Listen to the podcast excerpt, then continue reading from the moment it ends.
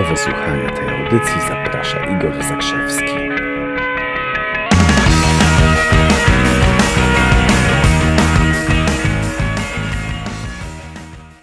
Dzień dobry Państwu. Igor Zakrzewski z tej strony. Czy samotnie, samodzielnie stanowisz jakąś wartość? Czy samotnie, samodzielnie stanowimy jakąś wartość? Nim rozwiniemy ten wątek, chciałbym, żebyśmy tylko dla potrzeb tego nagrania wyobrazili sobie, że dobro i zło nie istnieje. Wyobrazili sobie, że nie ma czegoś takiego jak dobro i zło, że to nie jest ani dobrze, ani źle, o czym będę mówił, ok? Kilka historii. Pamiętam dziewczynę, która podeszła do mnie i mówi: Igor, powiedz mi, jak mam się zmotywować do tego, żeby napisać pracę e, dyplomową. Ok, a które to są studia? Mi się wydaje, że to już jest któraś praca dyplomowa. Spytałem ją. Ona na to, no tak, zgadza się, to piąta praca. Cztery już mam napisane, cztery studia podyplomowe skończyłam, teraz piąta. Hmm, moja droga, a dla kogo piszesz tą pracę? Zapytałem. Ona zaczerwieniła się trochę i stwierdziła, no dla mamy. Odpowiedziałem jej wtedy, czy jesteś absolutnie przekonana, że mama będzie zadowolona, kiedy już napiszesz tę piątą pracę? Ona na to stwierdziła, może tak, a ja na to może nie. Widzisz, gra jest taka, że prawdopodobnie skoro mama nie była zadowolona po, po pierwszych studiach, potem pierwsze, drugie, trzecie, czwarte studia podyplomowe, to i z piątych nie będzie zadowolona. To historia numer jeden. Historia numer dwa jest taką trochę ogólną historią, bo jest historią o pomagaczach. Czyli takich trochę ludziach jak ja. Część pomagaczy i ludzi, którzy koniecznie chcą, chcą pomagać innym. Ja już, już od tego się odkleiłem parę lat temu, ale kiedyś miałem tak, tak, takie strasznie, byłem tak strasznie zdeterminowany, żeby być takim rycerzem na białym koniu, który, który będzie wszystkim pomagał. Do pewnego momentu, aż sobie uświadomiłem jedną bardzo, bardzo niezwykle ważną rzecz, mianowicie, że często takim silnym motywem pomagania innym ludziom jest to, że w ten sposób szukamy potwierdzenia swojej własnej wartości, że to zewnętrzna osoba ma potwierdzić, czy zewnętrzne osoby mają potwierdzić, że jesteś wartościowy, że jestem wartościowy. Tak samo dokładnie dzieje się, można by opowiedzieć, historię o dowolnym związku, w którym może okazać się, że takim przewodnim motywem jest to, że ktoś potrzebuje drugiej osoby po to, bo bez tej drugiej osoby czuje się pusty i bezwartościowy. Następny case to są sprzedawcy. Czemu? Ponieważ są napędzani tym, że kiedy sprzedadzą, to będzie oznaczało, kiedy domkną deal, to będzie oznaczało, że są wartościowi. Rozumiesz? Te, wszystkie te cztery przykłady spina jedna klamra na, szukamy na zewnątrz potwierdzenia swojej własnej wartości. Ja teraz nie wejdę w tę grę, w którą wchodzi wielu ludzi i mówi: y, Musisz stanowić wartość samodzielnie. Jak ty będziesz samodzielnie wartościową osobą, to wtedy inne wartościowe osoby będą wokół ciebie. Nie wejdę w to, bo co to właściwie miałoby oznaczać? Ja po prostu stwierdzę: Czyż to nie wspaniale móc cieszyć się tym, że czasami jesteśmy wartościowi samodzielnie, a czasami potrzebujemy innych ludzi. No i tyle. Jednakowoż zaproszę Cię e, do zadania sobie pytań, co jest we mnie wartościowego, tak samodzielnie, w pojedynkę. I zacznij od tego. Czyż to nie wspaniale wiedzieć, co jest w Tobie wartościowe tak bezpośrednio, a do czego potrzebujesz innych ludzi? Znaj swoją wartość.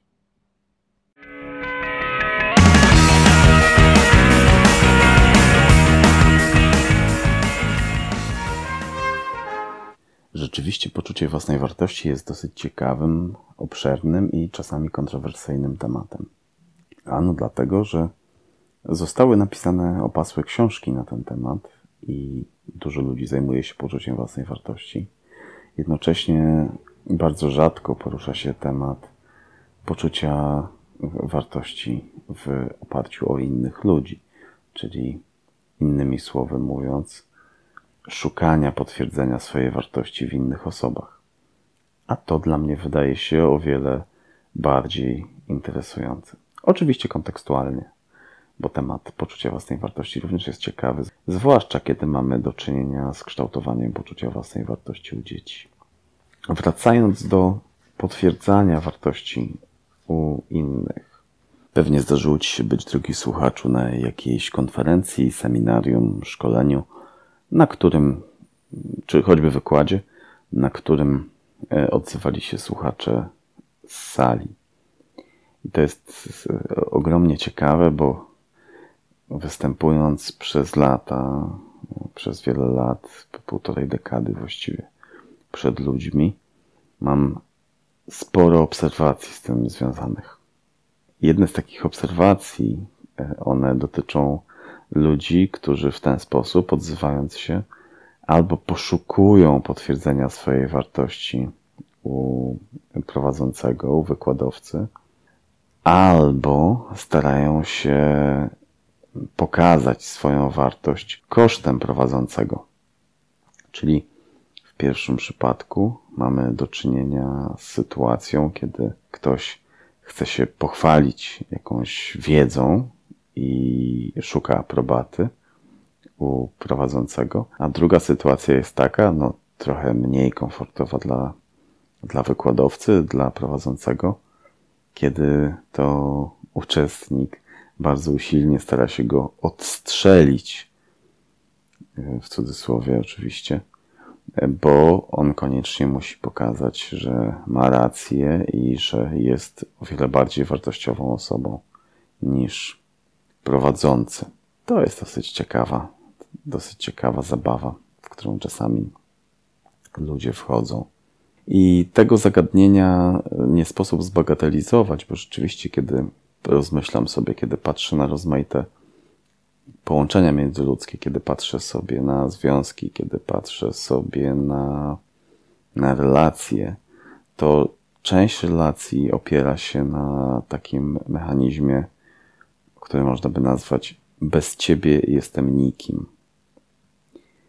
Czyli ta druga osoba potrzebna jest do tego, żeby w jakiś sposób dookreślić wartość nas samych. Naprawdę chciałbym, żebyśmy bardzo mocno skoncentrowali się na takim podejściu, że to nie jest ani dobrze, ani źle. To po prostu jest. O wiele korzystniej, moim zdaniem, z punktu widzenia ludzkiej psychiki, dynamiki życia, relacji z ludźmi, o wiele lepiej będzie mieć ten mechanizm uświadomiony że po prostu tak jest, że potrzebujesz drugiej osoby do tego, żeby normalnie funkcjonować, że potrzebujesz kogoś, kto się do ciebie uśmiecha, że potrzebujesz kogoś, kto, e, kto się do ciebie przytula, kto, e, komu oczy się śmieją na sam twój widok i e, cieszy się na dźwięk twojego głosu. I to jest ok, to jest w porządku. Już nie musimy się tego, nie musimy się tego kompletnie wstydzić. Dlaczego o tym mówię? Ano dlatego, że jest takich parę podejść psychologicznych, w których nie tylko psychologicznych, bo nawet kiedyś słyszałem wypowiedź pewnego pastora w jakimś filmie amerykańskim. Taki bardzo przebojowy pastor, podobno bardzo znany, gwiazda, opowiadał o idei drugiej połówki i mówił o tym, że to jest jedno z największych kłamstw, jakie z, z jakim można się spotkać na świecie.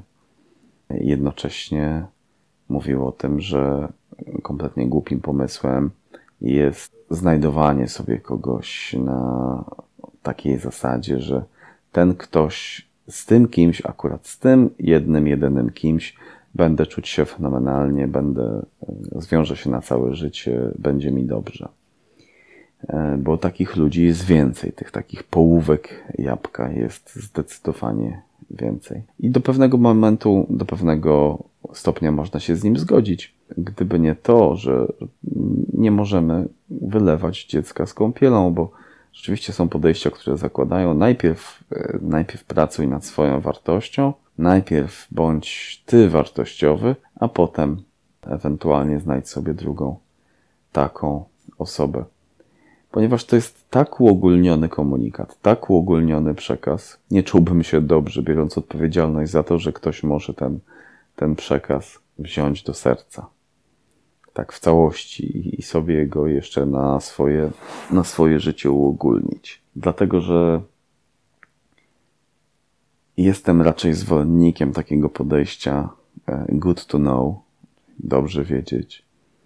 Czyli działa to tak, że mechanizmy, które wiesz, jak działają, wiesz, jak działasz, wiesz, czym się napędzasz, wiesz, jakie masz wzorce, to jesteś w stanie jakoś tym zarządzić. Natomiast zdecydowanie mniej korzystna sytuacja jest w chwili, gdy masz jakiegoś rodzaju mechanizmy na pokładzie i nie masz o nich pojęcia.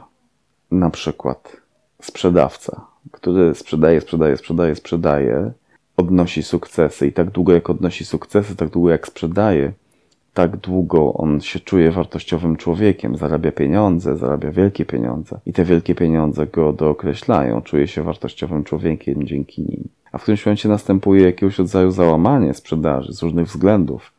Rynek się zmienia, weszła konkurencja, produkt nie jest już tak atrakcyjny, jak był kiedyś.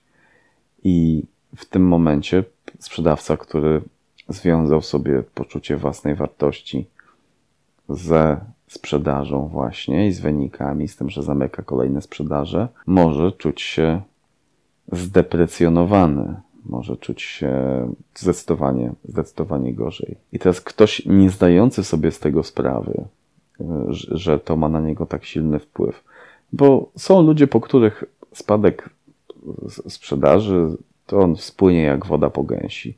No jest gorszy sezon i tyle. Ja mówię tylko i wyłącznie o ludziach, którzy sprzedają i ich motywem sprzedawania i są, potrafią być świetni, potrafią być genialni. Ich głównym motywem sprzedawania jest to, że w ten sposób potwierdzają swoją wartość. Ktoś taki, kto zna ten mechanizm, może w jakiś sposób temu zaradzić.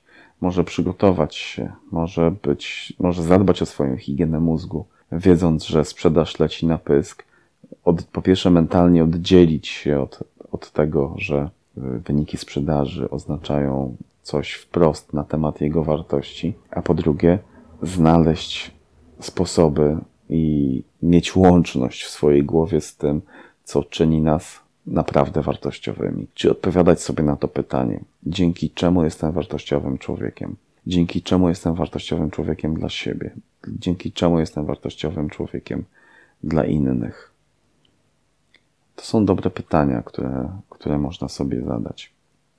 Pracowałem kiedyś z osobą, tak szczególnie utkwiła mi w pamięci, bo powiedziała: Ja jestem taka dla ludzi dobra, a jeżeli ja potrzebuję pomocy, to nikt, nawet pies z kulawą nogą, nie znajdzie się do tego, żeby mi pomagać. Ona powiedziała to na różne sposoby. Tam kilka razy w naszej rozmowie to się przewijało, że ja jestem taka dobra, a oni mnie tak traktują.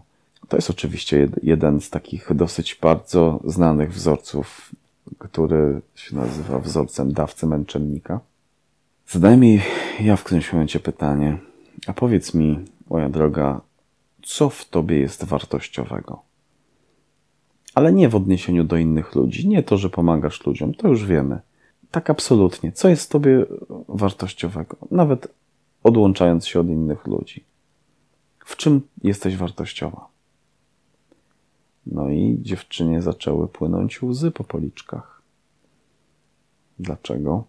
No dlatego, że, jak potem powiedziała głośno, uświadomiła sobie, że ona całe swoje życie oparła o pomaganie innym i w chwili, gdy coś tam w jej własnym życiu się złamało, coś w jej własnym życiu się przewróciło, to ludzie odwrócili się od niej, ludzie przestali chcieć się z nią spotykać, przestali nawet chcieć e, jej pomagać. Już nie chcieli wyciągać do niej pomocnej dłoni. Oczywiście są niebezpieczeństwa też związane z tym, że jakoś tak szczególnie, szczególnie będziemy budować postrzeganie siebie i postrzeganie własnej wartości w oparciu o to, co robimy dla innych. W tym wstępie dzisiaj poruszyłem też temat dyplomów tego i parcia do, parcia do wykształcenia, ale nie wykształcenia dla samego siebie, tylko wykształcenia dla innych ludzi. Jest taki mechanizm dosyć, dosyć interesujący. Ja o tym opowiadam z uśmiechem, bo sam tego doświadczyłem i obserwowałem to w wielu innych przypadkach. kiedy człowiek kończy, kończy kolejne szkoły, szkołę średnią, potem, potem studia, potem ewentualnie jakieś jeszcze podyplomowe, pojawia mu się takie pytanie: i co teraz mam robić? I co dalej? I, i teraz się zaczyna tak zwane życie, bo ktoś pokończył wszystkie szkoły, które mu kazali, albo które uznał, że no, ludzie będą go szanować, będą go podziwiać, y, kiedy skończy. No i w pewnym momencie się pojawia pytanie, i co teraz? No i to też jest taki moment, kiedy, kiedy poczucie własnej wartości może odrobinę, może odrobinę ucierpieć, bo ono było kształtowane przez opinie innych ludzi. No bo jak długo ludzie będą się zachwycać tym, że zdobyłeś wyższe wykształcenie albo że skończyłeś studia podyplomowe? No to mogą się chwilę pozachwycać, ale tak poza tym życie. Mam nadzieję, że ten temat szukania i potwierdzania wartości poprzez innych ludzi w jakiś sposób Wam przybliżyłem. Proszę pamiętajcie, że to, to zupełnie nie chodzi o to, że to dobrze czy to źle, że niektóre aspekty postrzegania siebie bierzemy w związku z innymi ludźmi, a niektóre, nie, niektóre traktujemy, że one są wyłącznie nasze. Bo taką pełnią naszej wartości jest zarówno nasza własna wartość, jak i taka wartość współdzielona. Jeżeli będziemy dążyli tylko i wyłącznie do tego, żeby absolutyzować własną, indywidualną wartość, to nie sądzę, żeby to w jakiś sposób pozytywnie przekładało się na tworzenie owocnych relacji. Mówię tak ogólnie, oczywiście. Pamiętajmy, część wartości potrzebujemy czuć sami w sobie, mieć fundamenty sami w sobie, ale absolutnie normalne jest to, że potrzebujemy też do życia innych ludzi. I to fenomenalnie wiedzieć, że jesteś i taki, i taki, i dużo więcej. Dziękuję Wam bardzo za wysłuchanie tej audycji. Zachęcam do zajrzenia na moją stronę internetową www.igorzakrzewski.pl i do usłyszenia następnym razem.